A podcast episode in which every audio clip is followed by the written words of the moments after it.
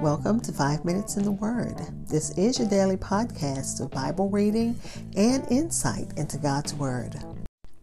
We are still in chapter 33 of the book of Job, looking at verses 13 through 18 in the New Living Translation, except I'm starting at verse 12.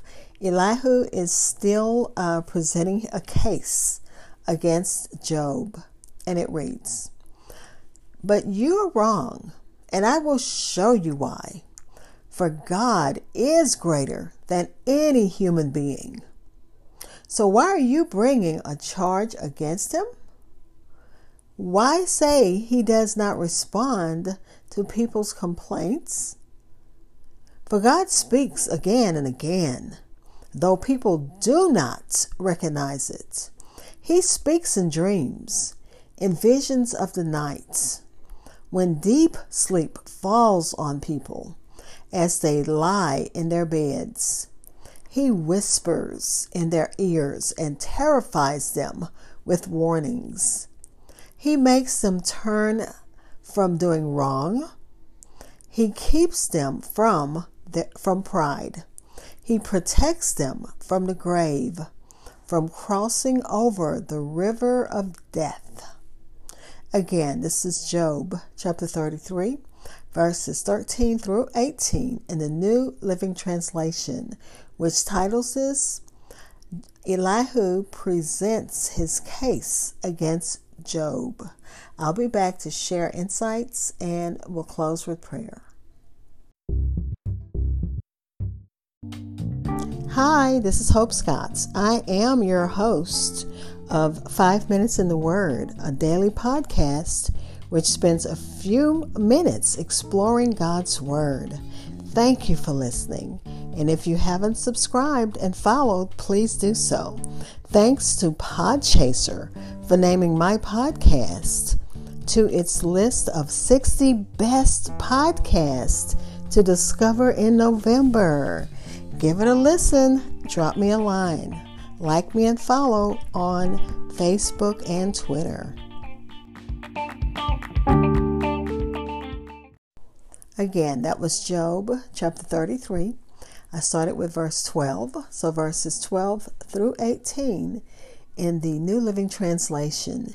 In this section, uh, Elihu is telling Job that perhaps God has been speaking to you in a dream the entire time, and you just have not been paying attention.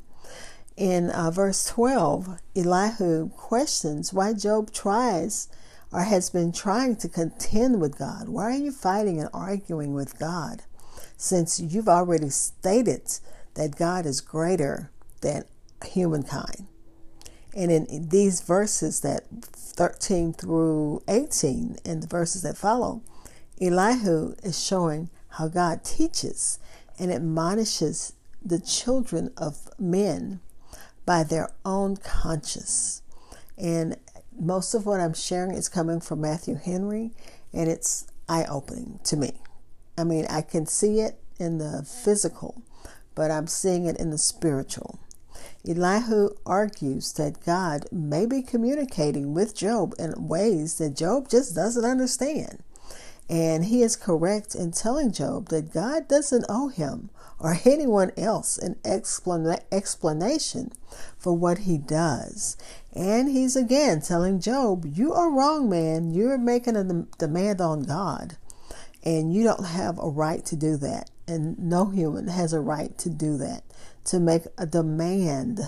We can ask, we can prayerfully uh, uh, ask with respect, but to make a demand like a, a child having a tantrum, no, that's not how God responds. That's not God. That's not how we respond to God, especially in a crisis. We fall on our face and we ask God, uh, you know, through our in our prayers in our heart to reveal what's going on. One of the ways God reveals Himself is in dreams. Uh, Eliphaz claimed that his message came to him in a dream. In the Old Testament, God often used dreams or visions to speak to people, and even now, He does the same. He t- sometimes spoke directly in the dreams. resulting in a dialogue between the dreamer and God. Other times, dreams were vague and required interpretation. And I'm thinking about um, Joseph. I'm thinking about Daniel, where they had to interpret j- dreams because, you know, the person that had the dream couldn't figure out what God was trying to show them. Uh, Job had complained that God kept him uh, totally in the dark concerning the meanings of what he was going through. And he therefore he thought that God was his enemy. And uh, Elihu said, No, God has been talking to you.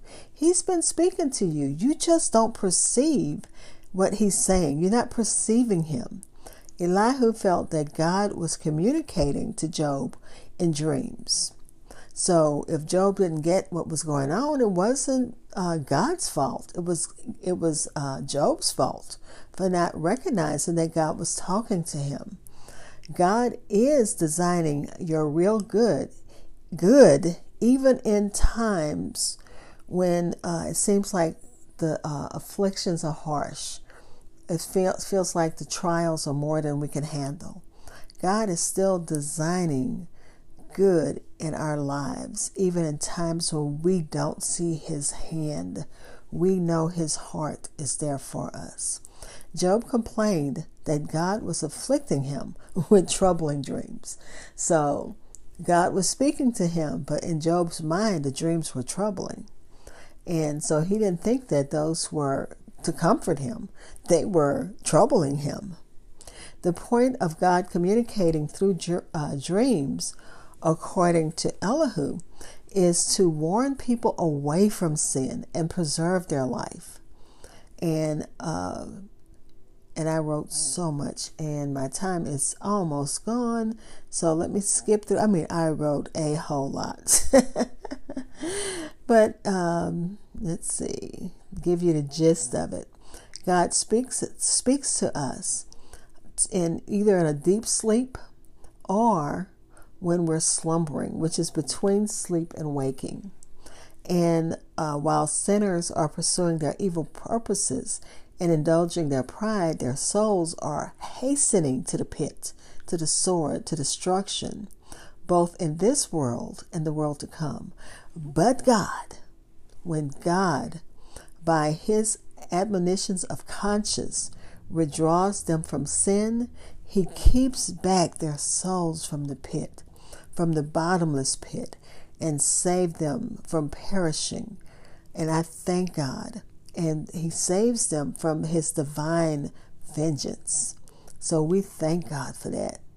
That which turns men from sin saves them from hell. It saves a soul from death. And that's James chapter 5, verse 20. Um, I had written a whole lot more, but I'm going to stop there. Let's pray.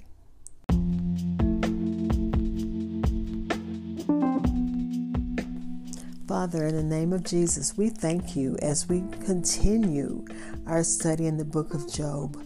We thank you, God, that you do speak to us in dreams.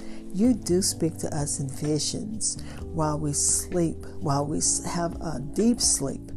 And as we lie in our beds, we thank you that you whisper in our ears and you send us warnings to keep us from doing wrong. And God, we thank you for the power of the Holy Spirit.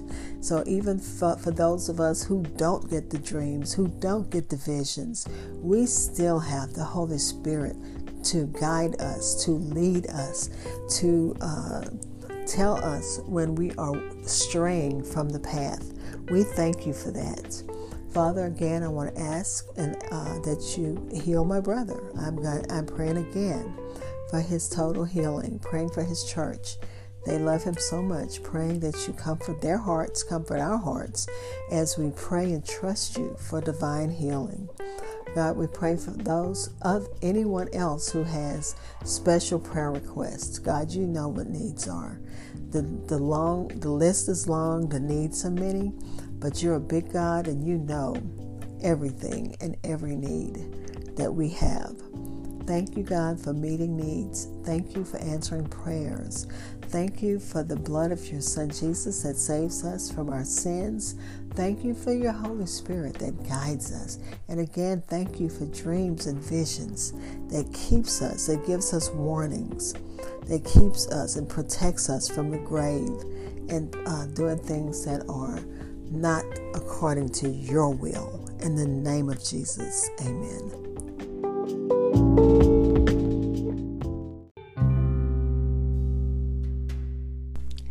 Thank you for spending time in God's Word with me.